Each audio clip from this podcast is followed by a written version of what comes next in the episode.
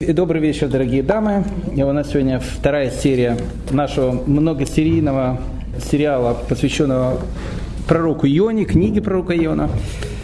Мы говорили с вами на прошлом уроке о том, что книга пророка Иона, она маленькая, но очень-очень удаленькая, потому что о ней можно рассказывать много. И, э, как я вот предложил на первом уроке, давайте будем идти медленно, э, для того, чтобы, то, что называется, смаковать текстом э, Танаха, текстом книги Йоны э, и учиться, учиться ее мудрости. Я сразу же хочу сказать перед нашим уроком, мы, подобно Йоне, э, будем э, на разных уровнях. Сначала мы будем на поверхности воды, потом мы, может быть, немножко э, под воду заглянем, а потом, может быть, заглянем, что там находится внутри Марианской впадины. Я имею в виду Агро, Вильнинский Гаон, он тоже дает свой комментарий на книгу Йона, он совершенно другой, открывается совершенно другая картина, Йона не Йона, море не море, корабль не корабль, Нинва не Нинва, все, все совершенно по-другому. А речь пойдет о путешествии души души человека в этот мир. И о Гилгулях, что очень интересно, о э, то, что называется на украинском языке словом реинкарнация. Э, ну, об этом мы поговорим, может быть, на следующем уроке, а пока э, уровень пшата мы сначала разберем первую главу как минимум, а потом посмотрим, что по этому поводу говорит более такое глубинный смысл книги Иона. А, итак, э, буквально повторим, мы буквально только первый посук прошли. И было слово Бога Ионе, Бенамитая такое, встань, иди в Нинвы, город большой, и вскричи ему, ибо подняло зло его передо мной. Ну, мы с вами говорили, речь, э, э, которая идет в книге про Гайона, Иона находится в Иерусалиме, э, находится во время праздника Суккот, когда все мудрецы танцуют в Иерусалимском храме. Мы об этом долго говорили на прошлом занятии, и вот во время этой радости, во время этого пика веселья как раз и у многих пророков возникает пророчество. И вот у Иона у него тоже возникает пророчество. Всевышний говорит ему, встань и иди в город Нинвы. Что делает Йона? Йона делает довольно э, странную вещь. И написано, и встал Йона, чтобы бежать в Таршиш от лица Бога. И пришел в Яфа, и нашел корабль, идущий в Таршиш, и дал плату за него, и взошел на него, чтобы плыть в Таршиш от лица Бога. Ну, давайте разбираться как минимум в третьем э, этом посыке, о чем тут идет речь. Во-первых, куда, почему Иона убегает? Это первая вещь. Мы с вами говорили о том, что от Бога убежать невозможно. Даже если поехать на Багамские острова, там все равно есть Акодыш Баругу и, э, может быть, даже есть и синагога.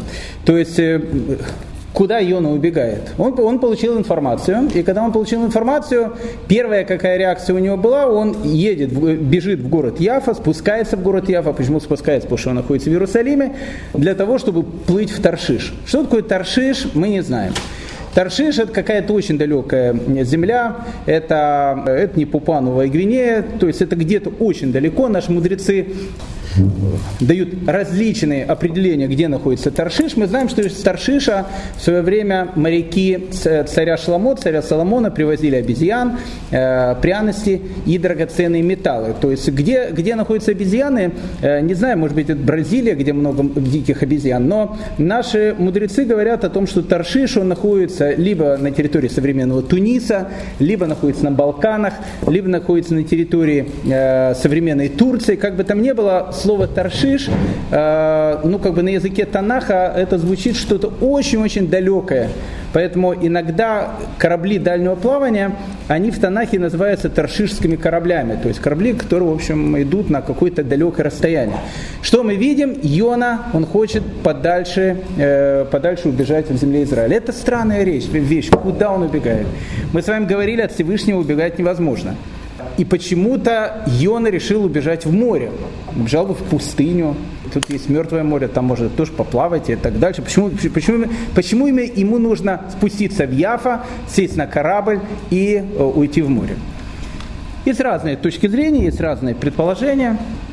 Допустим, Радак Рав Давид Кимхи, величайший наш комментатор, в общем, великий человек, он жил в Испании там, почти что 800 лет тому назад, он предполагает о том, что вне земли Израиля невозможно пророчество. Это довольно странно, потому что мы видим пророков, которые пророчествовали вне земли Израиля. Но в первую очередь, конечно, это Ихискель. Ихискель, вся, вся его пророчество, Масы Меркава, Божественная колесница, все вот эти образы третьего храма, который он пишет, э, он, все, все эта пророческая информация Ехискелю э, поступала в Вавилоне. Э, или Илья Гуанави. Илья Гуанави, мы знаем о том, что у него было очень сильное пророчество, когда он ни много ни мало пришел на гору Синай в Синайской пустыне. Это все-таки тоже не земля Израиля. Или, допустим, пророк Ирмиягу. Он был какое-то время в Египте, и, скорее всего, мы не знаем, был или не был, но, скорее всего, у него там было тоже пророчество. То есть мы видим о том, что вне земли Израиля все-таки пророчество бывает. Когда Радак говорит о том, что нет земли Израиля, э, вне земли Израиля нет пророчества, может быть, он имеет в виду, что уровень пророчества, восприятия этого пророчества не такой сильный, как в земле Израиля. Может быть. Но зачем в море? Если э, он хочет уйти куда-то, ушел бы, ушел бы, не знаю, там, в пустыню или еще куда-то, почему, почему надо бежать в море и именно на корабль? Ну, тут у наших мудрецов есть э, два предположения. Предположение номер один. Йона считал, что на корабле не может быть пророчества. Почему не может быть пророчества? Потому что там моряки, а моряки, они нервничают когда человек летит э, на самолете, вот я сейчас э, недавно летел на самолете, э, самолет должен был взлететь, он разогнался, потом резко остановился. Люди испугались немножко. А рядом со мной сидела женщина, кто читал какую-то книжку, она видела, что я в кипе, и когда самолет в следующий раз начал взлетать, она начала читать Филат Дерах, она говорит, молодой человек, читайте, читайте, пожалуйста, читайте, чтобы, чтобы мы только долетели, чтобы только долетели. Говорит, у меня внуки, и все. То есть человек, когда он находится сейчас на самолете, он, может, не особенно волнуется написано. Но речь, когда идет о корабле, о корабле древнем, ведь э, речь происходила 2700 лет тому назад, каждый раз, когда человек садился на корабль, он не знал, приплывет или не, или не приплывет. И матросы. Понятно, что матросы нервничают, а там, где есть нервы, там нету пророчества. Это очень важная вещь. Пророчество, оно может приходить человеку только в состоянии радости. Мы знаем про рука Илишу, у которого в свое время не то что пропал пророческий дар, просто он, э, он очень э, был возмущен теми действиями, которые там делали еврейские цари и так дальше. И как только у него появилось это возмущение, тут же пропало пророчество. Что говорит э, пророк Илиша? Он приглашает джазового музыканта, который сыграть должен какую-то музыку, и когда звучит музыка, у Илиши открывается пророчество. Мы видим, что пророчество оно может спуститься к человеку только в тот момент, когда он э, наиболее спокойный и радостен. Поэтому не случайно, когда вот был праздник возлияния воды, о котором мы говорили, не случайно в это время э, к людям приходит пророческий дар. Поэтому первая точка зрения, на корабле не может быть пророчества по определению. Там находится команда, команда нервничает, у команды идут какие-то нервы, они волнуются и так дальше. Там не может быть пророческой информации, там будет закрыт вот этот канал. Это первая, первая точка зрения. Вторая точка зрения, которую говорят наши комментаторы,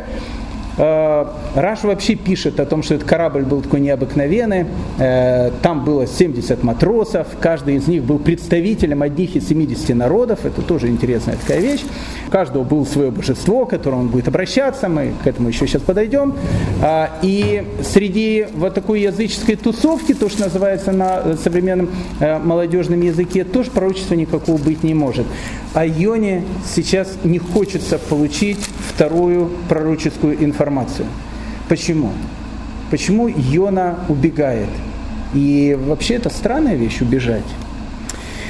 Э, написано в трактате Санхедрин э, ни много ни мало о том, что э, если пророку приходит пророчество, и пророк это пророчество не передает. Этот человек достоин смерти, написано, смерти от рук небес. А смерти от рук небес это, это все, это конец. Этот человек не имеет ни этого будущего, ни этого мира, ни, ни будущего мира. То, что делает Йона, это, это сейчас происходит нонсенс. Ему передали информацию, и информацию передал не Гдали Шестак, и даже не главный раввин России, информацию передал Акодыш Баругу Всевышний, как пророку, И что делает Йона? Йона затыкает уши и говорит, то, что мне сказать, делать не буду, и дальше слушать тоже ничего не буду. Это странно. Мальбим, к примеру, он считает о том, что Йоне, э, то, что было сказано, это было не пророчество. Это пока, пока. Это было некий адрес, где читать лекцию. Вот у нас лекция проходит на Колпачном переулке. Э, это не пророчество, какая будет лекция. То есть понятно, что тут будет лекция. Йоне было сказано о том, что он должен идти в Нинвы. А что будет в Нинве, что говорит там, что не говорит, Мальбим считает, что пророчество ему будет дано дальше, в Нинве, пока ему, пока ему просто сказали по GPS, куда он должен ехать. Потому что Мальбим говорит, что если бы Йона не исполнил пророчество, о котором идет речь, о Йоне вообще речи и не было бы. То есть была бы какая-то страшная вещь. Но мы сейчас попытаемся ответить на этот вопрос. Сначала давайте подумаем, почему Йона бежит. Почему Йона бежит. Мы с вами уже сказали некий такой образ, э, может он такой образ не совсем правильный, но я думаю, что вы его поймете. Понимаете, Йона, в отличие от нас с вами, он знает, что будет в будущем. Ну, может, даже не, если не знает, он чувствует, что будет в будущем. Город Нинве, столица Ассирии, мы познакомимся с этим городом поближе, поговорим об этом городе, о нем есть много чего рассказать интересного. Э, на тот момент это еще не столица мощнейшего государства Ассирия, которое будет ну, лет через 25, через 30, в зависимости от того, когда происходят эти события, когда она поднимет свою голову и начнет уничтожать все, что будет находиться на ее пути. Оно уничтожит Израиль уничтожить Израиль, 10 колен Израиля уйдут в изгнание, и мы до сих пор их ищем. Мы не знаем, где они. Две трети еврейского народа пропали, ни много ни мало. Они будут уничтожены. Кто-то будет уничтожен, кто-то будет уведен и исчезнет. Это произойдет лет через 30. Кто это будет делать? Это будет делать ассирийцы. Где будет сидеть ассирийский царь?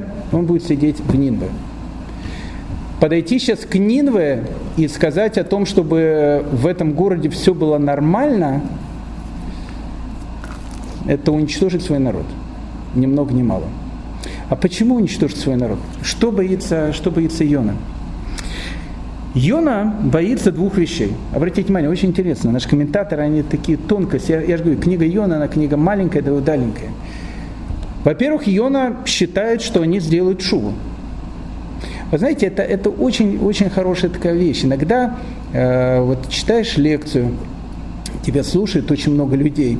Сидит человек, у него глаза горят. Вот прям глаза горят, он слушает тебя, все. 99% это человек не еврей. 99%. Почему? Потому что э, это, это долгая тема, евреи, они, как э, это в известном каббалистическом таком э, фильме про Шрека, э, там был такой осел один, осел это хамор, это, как вы знаете, материальность, Шрек, я не знаю, что это, и вот у них такой есть диалог между, значит, Шреком и хамором, то есть материальностью, и Шрек говорит этому ослу, знаешь, говорит, великаны, они, говорит, они, говорит, похожи на лук, он говорит, что так же говорит, плохо пахнут. Он говорит, нет, они говорит, многослойные. Вот э, евреи, понимаете, они многослойные. И, и, и поэтому, поэтому вот эта многослойность иногда она играет очень злую шутку. Поэтому пророк Йона знает, что если пророк обратится к жителям Нинвы, они сделают шоу. И тогда Всевышний скажет, смотрите, что происходит.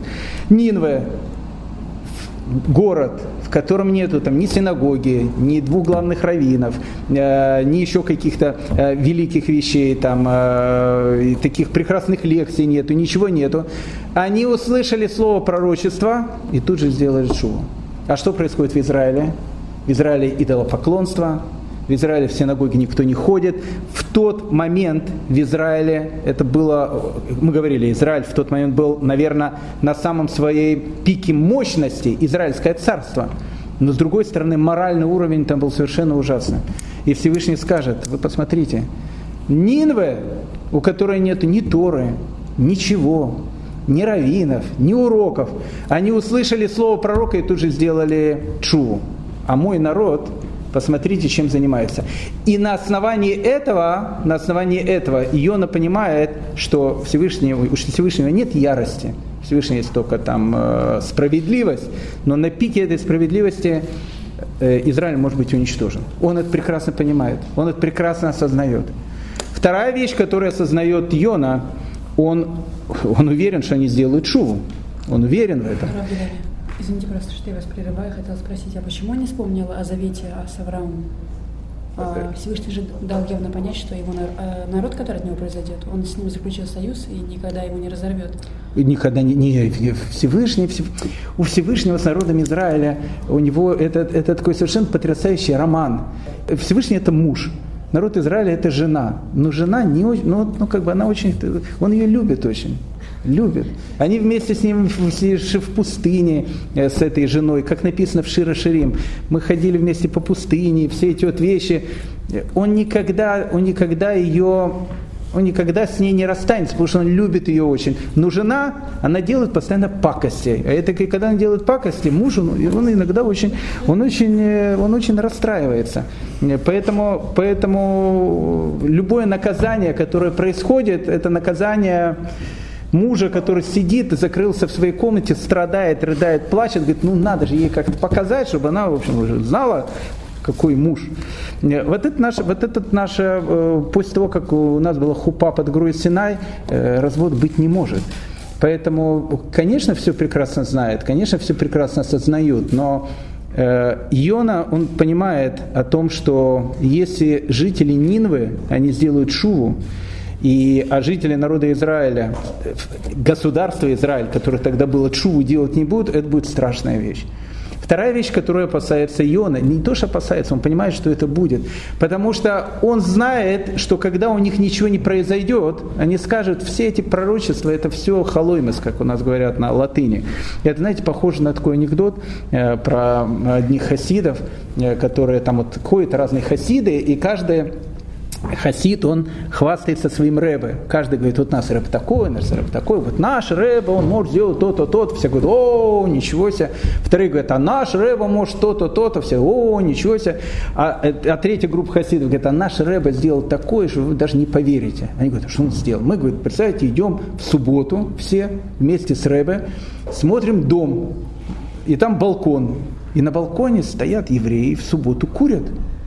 И Рэбе говорит, безобразие, чтобы этот балкон провалился. И мы говорим, Рэбе, Рэбе, пожалуйста, пожалуйста, сделайте так, чтобы балкон не провалился. И Рэбе говорит, ну, говорили меня все-таки евреи, все, ну, чтобы балкон не провалился. Представляете, говорит, балкон остался на своем месте.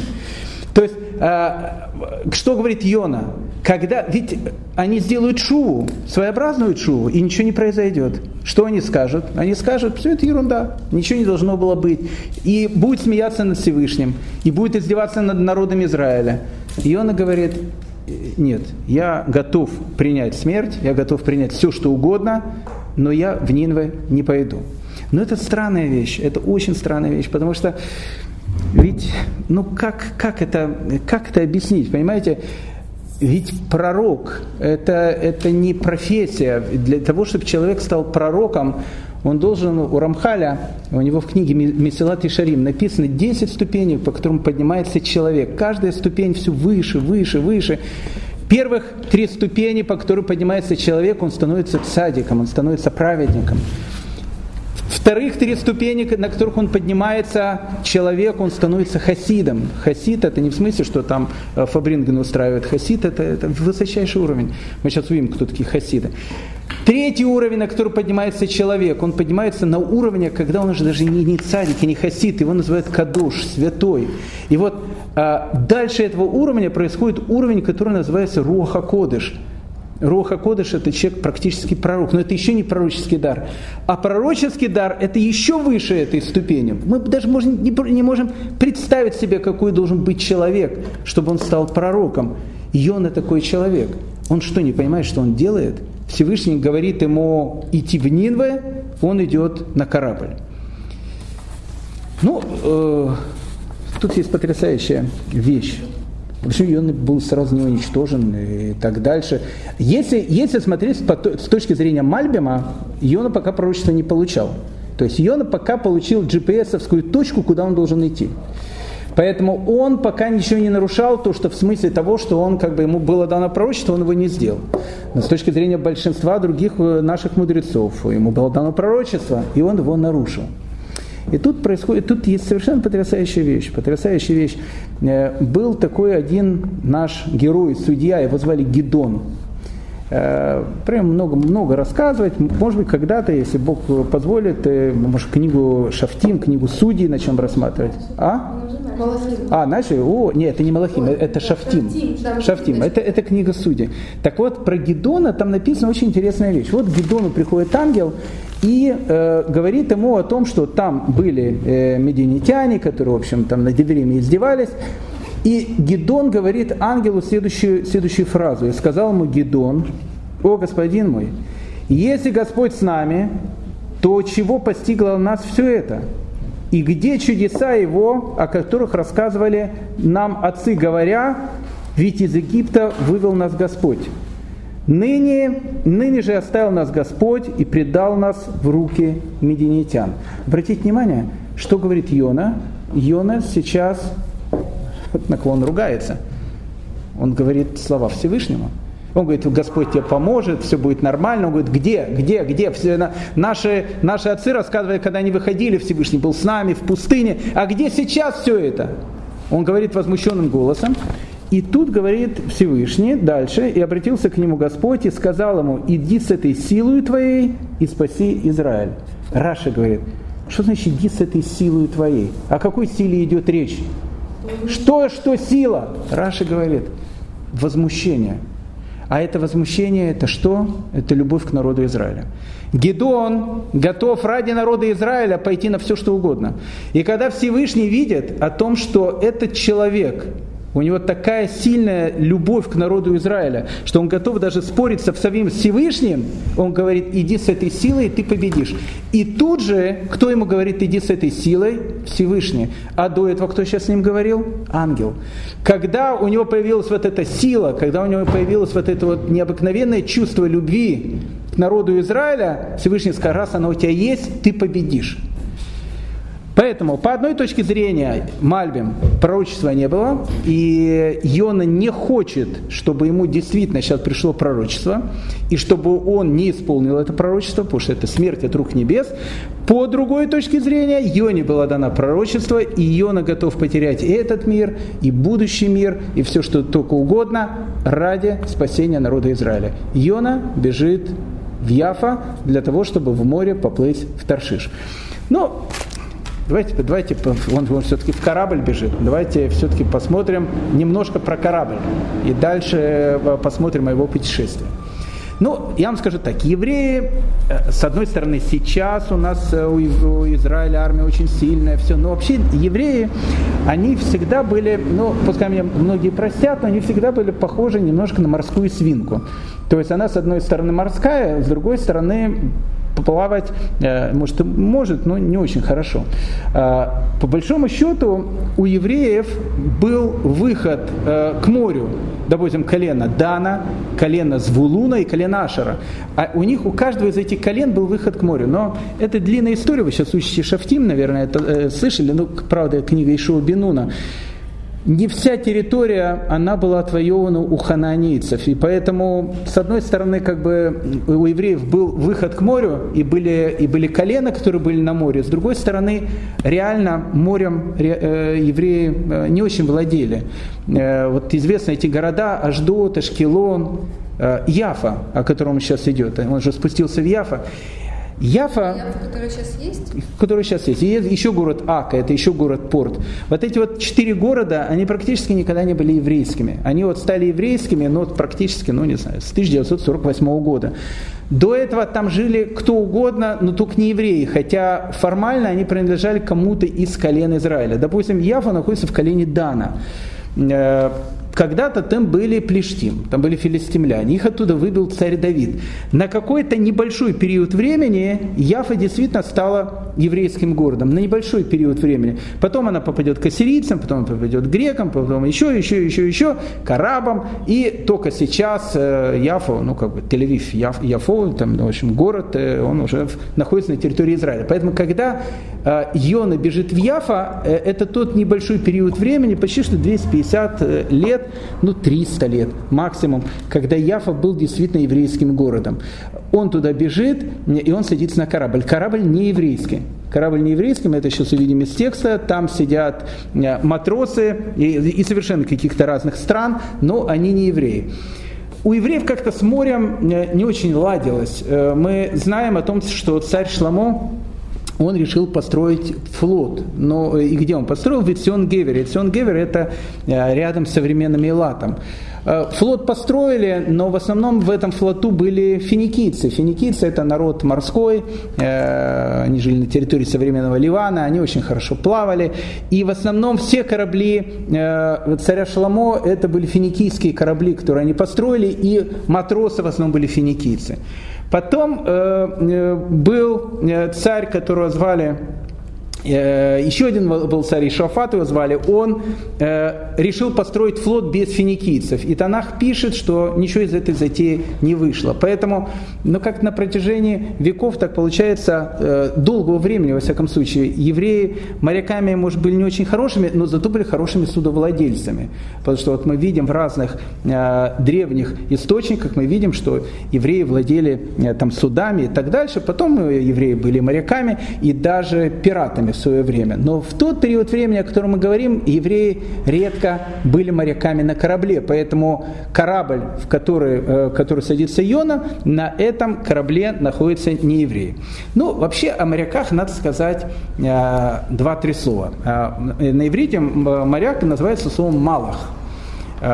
Звучит точно так же, как ангел, только пишется немножко по-другому. Э, наши мудрецы говорят, а почему моряк называется Малах. Э, ну, допустим, Рамбан говорит Малах точно так же пишется, как слово Мелах, то есть как э, соль. Рамбан считает, что происходит из-за того, что... А? Да, не-не-не, э, по-другому. Э, э, Рамбан говорит, что из-за того, что моряки, они настолько опытные люди, что по вкусу соли, по вкусу соленой воды, они могут определить, какая погода будет на море. Так-то говорит Рамбан. У Раши другая точка зрения, он говорит о том, что они как бы переворачивают воду, но неважно. С моряками у нас связана ну, совершенно потрясающая вещь. Э, написано в Талмуде, э, говорит об Гурион Сидона. Сидон – это город в современном Ливане. Э, говорит Аба Гурион из Сидон, он цитирует Абу Гурию.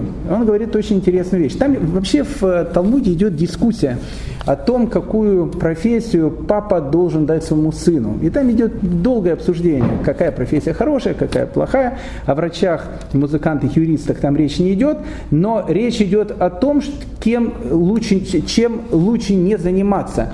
Так вот, э, Аба Гурион цитирует слова Абы э, Гурия, он говорит, человек не должен обучать сына быть погонщиком ослов, верблюдов, балагулой, то есть чтобы он не был водителем такси, э, моряком, интересно, пастухом или лавочником, так как э, их работа связана всегда с грабежом. То есть э, каждая из этих работ почему-то она в, так, в той или иной степени связана с каким-то обманом.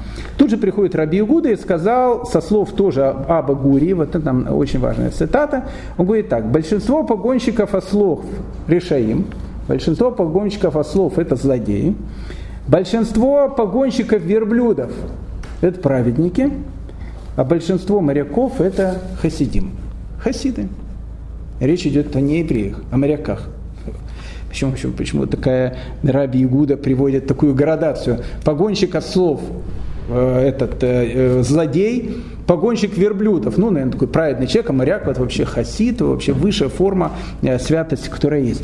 Все зависит от, от опасности. Что такое погонщик ослов? Погонщик ослов – это разносчик пиццы. Ему там дали э, пиццу из точки А привезти в точку Б. Так как э, работа совершенно не связана с опасностью, человек вообще мало чего боится.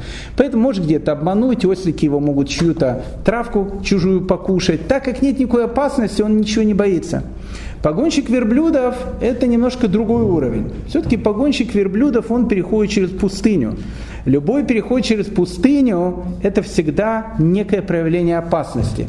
Поэтому те, которые работают погонщиком верблюдов, это уже, говорит, праведные люди. Но хасидим, это уровень выше, чем у праведников, это у моряков. Почему у моряков? Потому что они постоянно волнуются, они постоянно соприкасаются с смертью, поэтому их отношение ко Всевышнему, к жизни и так дальше, оно очень-очень такое трепетное. Я не знаю, были ли э, хасидим э, в данной ситуации те люди, которые сидели на корабле Йоны, но, видно, какой-то хасидский уровень у них э, был, потому что э, мы сейчас увидим о случае повального Гиюра, во всяком случае, э, в конце нашей первой главы. Итак, давайте все-таки продолжим. «И встал Иона, чтобы бежать в Таршиш».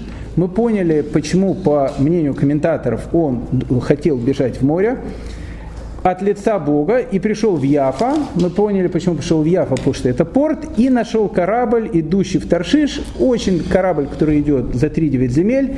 И дал плату за него и взошел на него. Да, ну тут мудрецы говорят, дал плату за него, имеется в виду, заплатил за весь корабль те времена, в отличие от нас сейчас, не было круизных лайнеров, которые там э, шли от точки А до точки Б.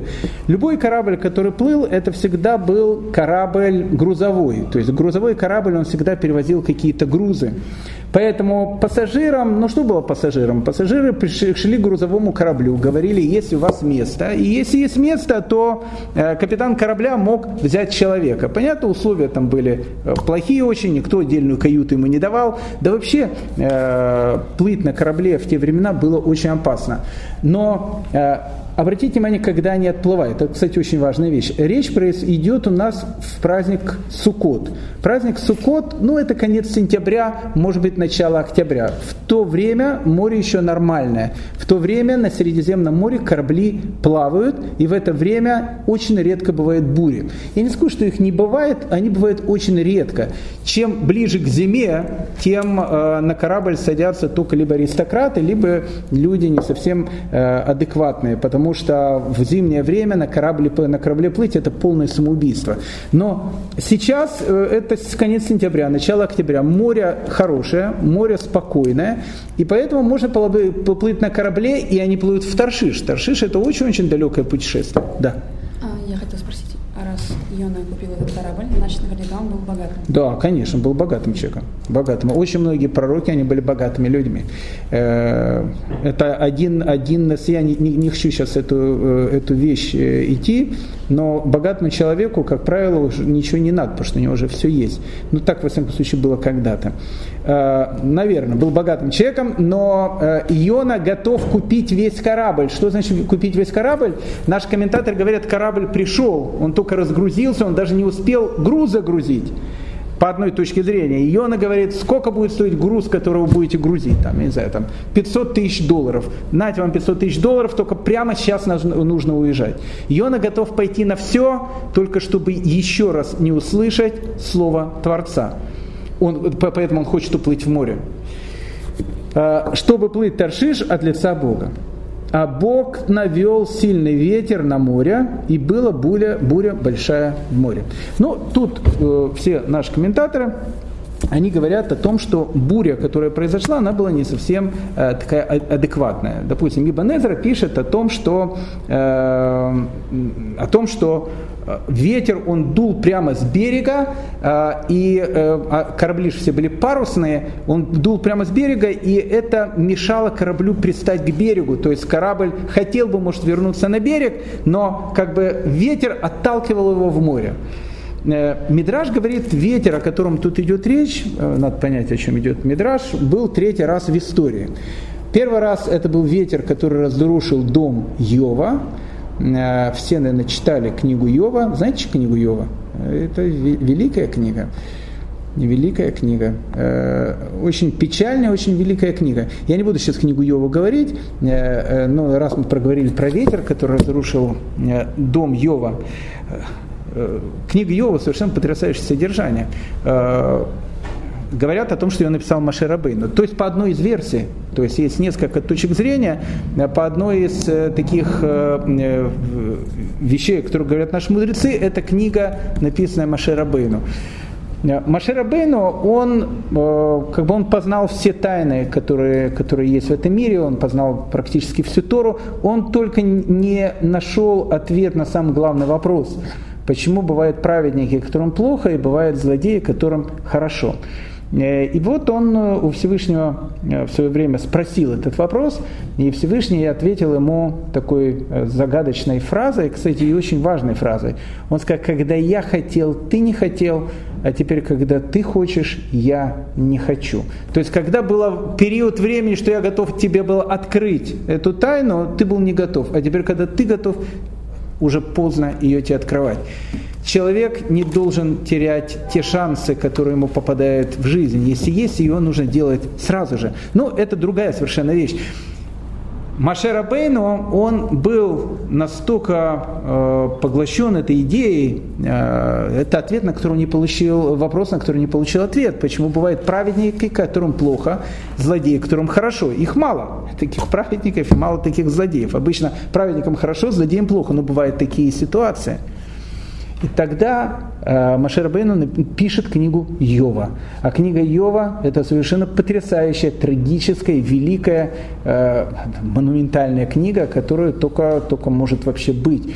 У Йова все хорошо – у него прекрасная семья, у него много детей, он очень богатый человек, у него все, все хорошо, и Всевышний говорит Сатану. Сатан у нас это не э, то, что у других народов э, отрицательная такая вот вещь. Сатан это просто прокурор, у него это ангел. Любой ангел, он не хороший, не плохой, он исполняет волю Творца.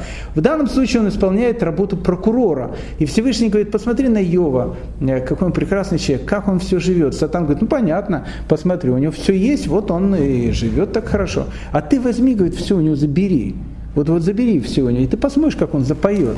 Он будет так же, такой же хороший, как сейчас, или он изменится. И вот книга Йова, она идет из-за того, что сначала Йова теряет э, всех своих детей Хасвахалила, потом теряет все свое богатство, потом теряет дом. Вот этот ветер, который рушит дом Йова. И Йова уже не имеет, Йова не имеет абсолютно ничего, абсолютно уже ничего. И казалось бы, что это конец, но это не конец. В конце концов он заболевает проказой. Он становится человеком вне общества. Это, это происходит в самом начале книги Йова. И вся вот эта огромная книга, он ведет диалог со Всевышним. А почему? А как? И, и в конце концов Иова задает вопрос Всевышнему, это вопрос Машера Бейну. Как так могло быть? И Всевышний говорит ему, э, говорит ему ответ, он тоже не дает ответ. Тоже не дает, он дает только намек. Он говорит, кто ты такой, человек? Ты живешь там 60, 70, 80, 90, 120 лет. Кто ты по сравнению с этим огромным миром, с этой огромной всей... Ты меня спрашиваешь, почему? Ты, который не знает, что произойдет через минуту и так дальше. И Йова, Йова находит, находит свой ответ э, э, на свой очень непростой вопрос. Так, э, к чему я просто это сказал? Так, говорит Мидраш... Что-что? Он не находит ответа. Книга Йова не дает ответа, она дает намек, намек на ответ. Но тогда надо учить книгу Йова. Э, может быть, если у нас будет настроение, еще то это, это сложная очень работа. Книга Йова это очень сложная работа. Но э, и, и, книга Йоны, она маленькая да удаленькая, книга Йова, она э, больше в разы. Это большая-большая книга.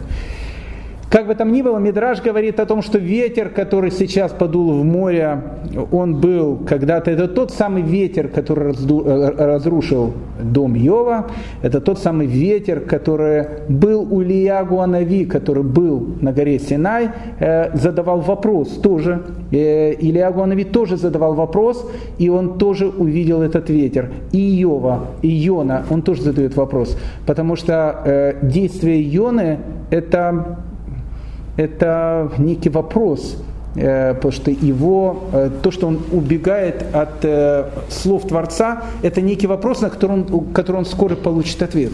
И рыба, и Нинве, и вообще вся эта история, это будет один большой ответ на один большой вопрос Йоны. Мы об этом поговорим чуть позже. Но, как бы там ни было, начинается вот этот очень, очень, сильный, очень сильный ветер.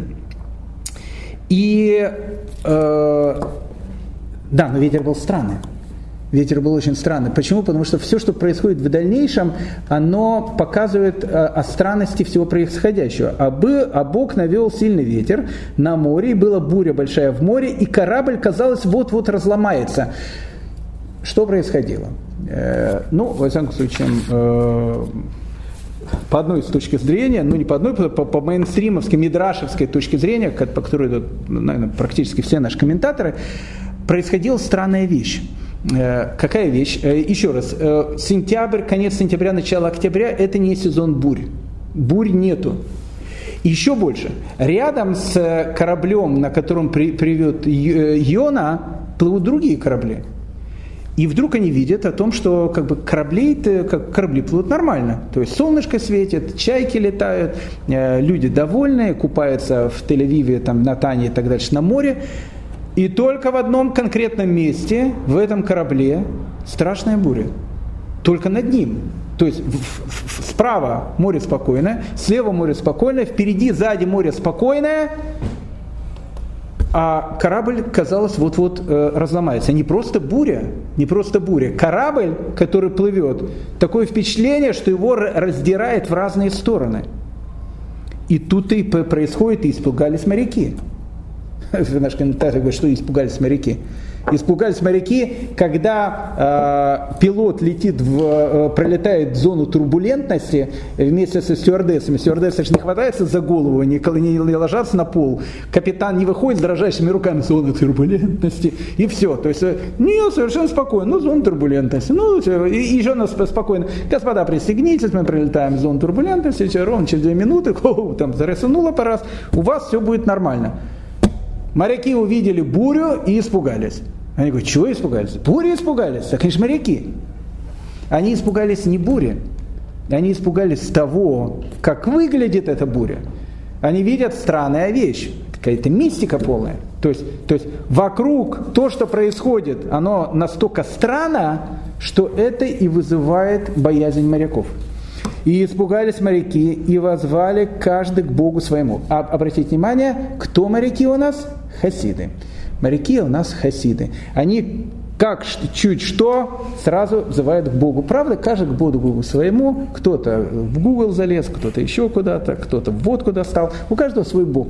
Идолопоклонники. Они, конечно, идолопоклонники. Раши говорит еще раз, что это представители всех 70 народов. Там все, все виды идолопоклонства, которые только могли быть.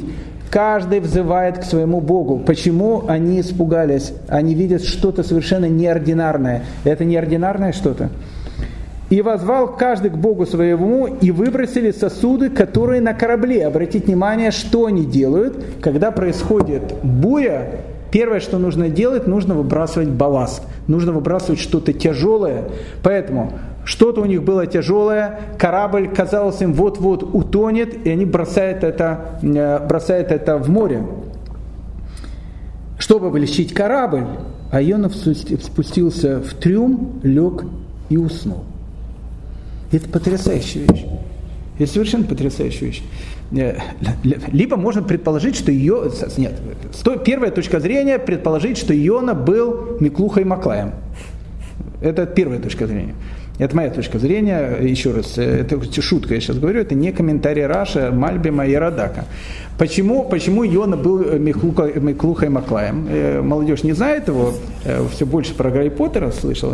Так а Миклуха Маклай был такой дядя один, путешественник российский, который при, приехал на берег Маклая. Берег Маклая это Папуа Новой Гвинеи. В Папуа Новой Гвинеи, как вы понимаете, живут не шотландцы, а живут папуасы.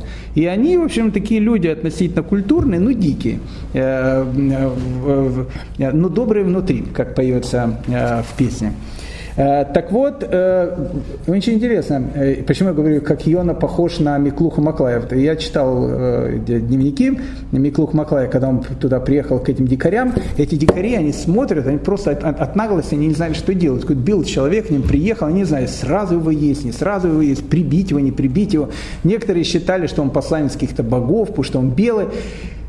И тут Миклуха Маклай решил сделать такую вещь, после которой папуасы его зауважали на всю жизнь. Он пришел, значит, в середину этой папуасской деревни. Папуасы на него смотрят и уже не, очень не знают, когда его кушать начинать. Разложил, значит, в середине этой деревни э, свой, там, не знаю, топчанчик, э, раскладушку и так дальше. Зевнул, сказал всем спокойной ночи и лег спать. И папуасы, они от наглости, у них просто дар речь пропал. Ну, то есть, ну, вообще просто, ну, ну просто, просто попал до речи. Они его там, сказал бы, что он от них будет убегать, там, кричать. Еще. А он, наоборот, он спокойно лег и уснул. И когда он проснулся, Миклух Маклай, он видит, что эти все папуасы вокруг него стоят, они все были его. Они уже его были, все. А для них он был таким полубожеством.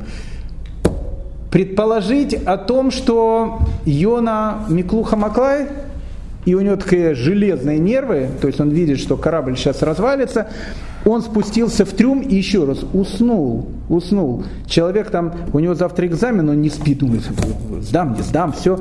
А Йона убежал от слов Всевышнего, лег и уснул. Почему он туда, почему он туда спустился? Ну, Донус, как Абрабанель, говорит о том, что он понимал о том, что ему молиться нечем. Ну как? Он, он убежал э, от Творца. Не от Творца, от Творца невозможно убежать. Он убежал от его пророчества. Он понимал о том, что он уже, может быть, не жилец на этом, на этом свете. Э, одна точка зрения, которая говорит, что почему он спустился в трюм и уснул, потому что он не хотел находиться на борту потому что он понимал о том, что ветер очень был сильный, корабль так трясся, что казалось, что вот-вот он развалится, упадет и так дальше. Йона боялся о том, что его просто снесет с корабля и ветром, и волнами добьет до берега. То есть Всевышний хочет ему дать пророчество.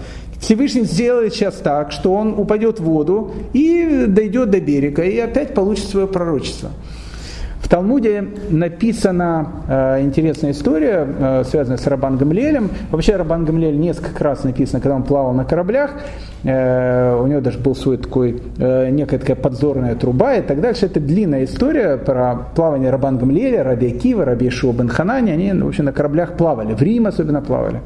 Так вот, Рабан Гамлель пишет, однажды, говорит, он э, плыл на корабле, а рядом, и была очень сильная буря, но у него был какой-то такой большой корабль, а рядом там был чуть меньше корабль. И он видит, буря такая сильная, что этот корабль трясет в одну сторону, в другую, и все, и корабль э, тонет.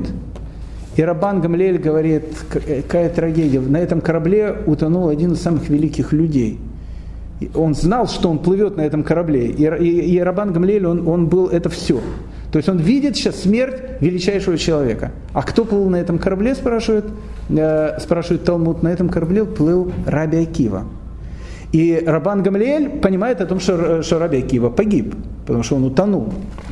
Какая, какое же было удивление э, Рабан Гамлиэля, когда он приплыл к берегу и видит Раби Акиву. И он говорит, «Э, а как ты вообще остался живым? Он говорит, благодаря доске. Этот корабль, когда он развалился, упала какая-то доска, я говорит, схватился за эту доску, и когда волны, они шли на меня, я как бы на, наклонял голову, потом, когда они уходили, я поднимал голову, так я доплыл до берега. По этой точке зрения, что не хочет сейчас Йова, Йона, прошу прощения, Йона не хочет стоять на палубе, потому что его просто снесет и донесет до берега. А почему он идет вниз? Вниз он идет, потому что, потому что он понимает о том, что это конец. И он прекрасно понимает, что буря, буря, которая сейчас происходит, там происходит только из-за него. И в ту минуту, когда Йона погибнет, буря тут же исчезнет. А то ему не жалко? Жалко, поэтому он идет и туда. Йона не может жить покончить самоубийством. Кстати, одна из точек зрения, которая говорится, почему Йона ушел в море на корабль, он хотел, чтобы его убили. Человеку запрещено самому себя убивать. Но, Но вы... терять, если у него ни будущего, ничего нет, он уже ушел от пророчества. Да, поэтому, поэтому, поэтому, но он не хотел второе пророчество, он не хотел продолжения этих пророчеств. Зачем? Он мог ну, учить и также забить, потому что все равно... Ну, также забить мог бы дальше стать. Йона, Йона так не мог. То есть он, он нарушил одно пророчество, если он нарушил его. И это для него было достаточно. Дальше он не хотел. Он, да, он, э, с точки зрения о том, что он нарушил пророчество, у него уже нет ничего, ни будущего мира, ни этого мира, вообще ничего нет. Это страшная вещь, то, что он сделал. Но он не хочет второго удара, он не хочет этого второго пророчества. Поэтому он хочет, если он будет на корабле, и на корабле что-то произойдет, а он понимал, что скорее всего что-то произойдет, он не сможет просто так на этом корабле плыть. Он понимал о том, что моряки рано или поздно поймут, что это из-за него, выбросят его в воду, и он в этой воде утонет. Ну, вы можете сказать, что точно так же волны отвезут его к берегу. Это хороший вопрос. Мы сейчас увидим, что с Ионой произойдет, когда его бросят в море. Поэтому с точки зрения Мальбима, он как раз и думает о других людях. Он ложится в трюм, а трюм он наиболее близко к воде. Если сейчас будет течь на корабле, то первое, кто утонет, утонет тот, кто в трюме. Йона понимает о том, что в тот момент, когда он погибнет, тут же прекратится буря, и, э, ну, как бы, и корабль будет спасен. Ну, корабле будет дырка, что а? Ну, будет ну, дырка. Они, они эту дырку заделают. Но Рабену Бихая, э, интересная вещь, он, у него другая точка зрения. Он говорит о том, что, что он уснул, э, потому что, потому что он знал, что все закончится хэппи-эндом все закончится хэппи-эндом. Очень часто бывают такие вот вещи у человека. Сколько раз вот человек волнуется, думает, как, где, что произойдет, но всегда же ну, практически всегда Всевышний помогает. Всегда все заканчивается хэппи-эндом. Но в жизни любого человека так бывает. Чего ж ты волнуешься? Чего ж ты? Ты же понимаешь, что скорее всего все закончится нормально, но человек все равно волнуется, все равно вот эти вот происходят волнения э, и, и так дальше. С точки зрения Рабина Бихая, э, Йона, он, как бы, он считает, что у него все будет нормально, он не знает как. И он был прав. Все закончилось хэппи потому что Йона выжил. С точки зрения всех остальных, почему Йона спустился на корабль и уснул, потому что он считал, что он делает все абсолютно правильно – он готов был ради еврейского народа отдать абсолютно все. Абсолютно все, что у него было. И все, что он сейчас делал, он делал только из-за огромной любви к еврейскому народу. И по этой точке зрения Йона не знал, что Всевышний его сейчас спасет. Он был уверен, что он как раз его не спасет. И поэтому по этой точке зрения он спускается в корабль и спокойным сном засыпает. Засыпает спокойным сном. Да. Можно было наоборот подумать ну, со стороны Йоны, что он наоборот а, а, от всего убежен, потому что Всевышний хочет же ему дать второе пророчество. Да. То есть он его от всего спасет, даже если к нему подойдет человек с ножом бы и пытался бы его пырнуть, то ничего бы не произошло. Да. Как бы это было глупо с его стороны подумать, что что что что что что что засыпать спокойно. Что что что он что он утонет. Это точка зрения про Бен Бихая, поэтому поэтому он говорит о том, что Йона уснул спокойно, потому что он знал, что ну как бы с ним все будет нормально. Это это надо понять, что говорит Рабейн Бихая тоже. Но э, по точке зрения, во всяком случае, Мальбима, он, он хотел утонуть. Он хотел, что он считал, что сейчас будет вода, она попадет в трюм, он утонет, и тем самым спасется э, э, те, которые находятся на корабле. Э, и уснул. И подошел к нему кормчий. Тут кормчий увидел эту совершенно потрясающую вещь. Ну, совершенно потрясающая вещь. Так бывают такие вещи. Иногда вот идет какие-то, вот в тюрьмах так было, вот и с Раф э, Зильбером он там рассказывает, и все, когда вот эти зеки, когда эти э, такие полу, э, полудикие люди, вдруг они, вдруг они соприкасаются со святостью, и, и, и мир вокруг них, он, ну, он как бы он начинает совершенно меняться кормчий корабля, кормчий корабля, в данном случае там капитан, не знаю, лоцман, кто угодно, человек, который работает в Одесском порту, который по-русски разговаривать не умеет, он разговаривает матом, э, и, и, и, как бы, и он так привык вообще к жизни, да, он хасид, с точки зрения этого он хасид, потому что он так, э, они все богобоязненные, но человек совершенно бескультурный, человек совершенно такой, и он видит вещь, которая его поражает. Он видит, что человек, который заплатил за весь корабль, в ту минуту, когда моряки волнуются, моряки, которые повидали все на этом мире, и у них руки и поджилки трясутся, человек, который, пожилой человек, сколько ее не было уже там за 70, спокойно идет в трюм и ложится спать. И, и кормчего это поражает. Он спускается в трюм, написано, и подошел к нему кормчий и сказал ему, что же ты спишь? Вставай, возови к Богу твоему, может быть, подумает Бог о нас и не пропадем.